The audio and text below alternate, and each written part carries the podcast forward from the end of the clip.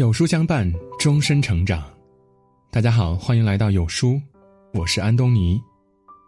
今天我们要分享的是，把碗留给母亲洗。有人说，寂寞和不被需要的感觉是最悲惨的贫穷。在这个世界上，有一种人是常常感觉不到被需要的，因为不被需要，他们往往也是最寂寞的。他们失去了青春的活力，失去了谋生的技能，社会已不再需要他们了，儿女也不再需要他们了。有时，对于他们来说，生活充满无力。他们就是年迈的父母。我们总以为衣食无忧、不用操劳就是对他们最大的孝顺，却忽略了，父母除却是我们的父母，还是有着正常情感需求的人。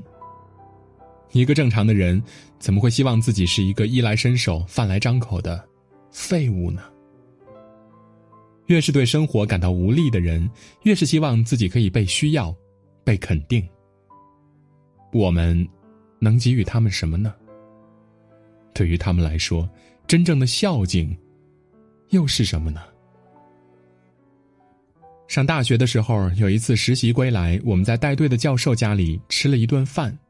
愉快的晚餐结束之后，桌上杯盘狼藉，几个同学抢着要洗碗，教授却满面笑容的阻止道：“不急，有人洗呢。”教授将碗筷放进水池，先冲去油污，然后。轻轻的走到他八十高龄的老母亲身边，说：“妈，洗碗喽。”同学们一下子都愣住了。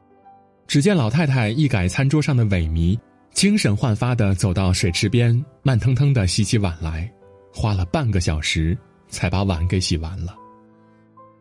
教授高兴的对老太太说：“您辛苦了，歇歇吧。”他拿了块毛巾给母亲擦手。教授搀母亲回房后，又返回厨房，把碗重新洗了一遍。教授对着诧异的我们说：“做母亲的没有不想为孩子做点什么的，即使他老了，但在他眼里，儿子永远需要他帮忙。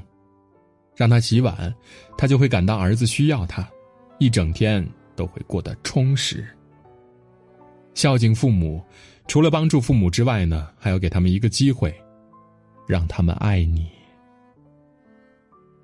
原来，爱也是需要智慧的。就像儿时，父母会思考怎么爱我们，才会令我们健康成长。我们也需要思考如何去爱父母，才会令他们安心老去。真正的孝敬，不是物质上的孝敬，而是精神上的满足。孝敬父母。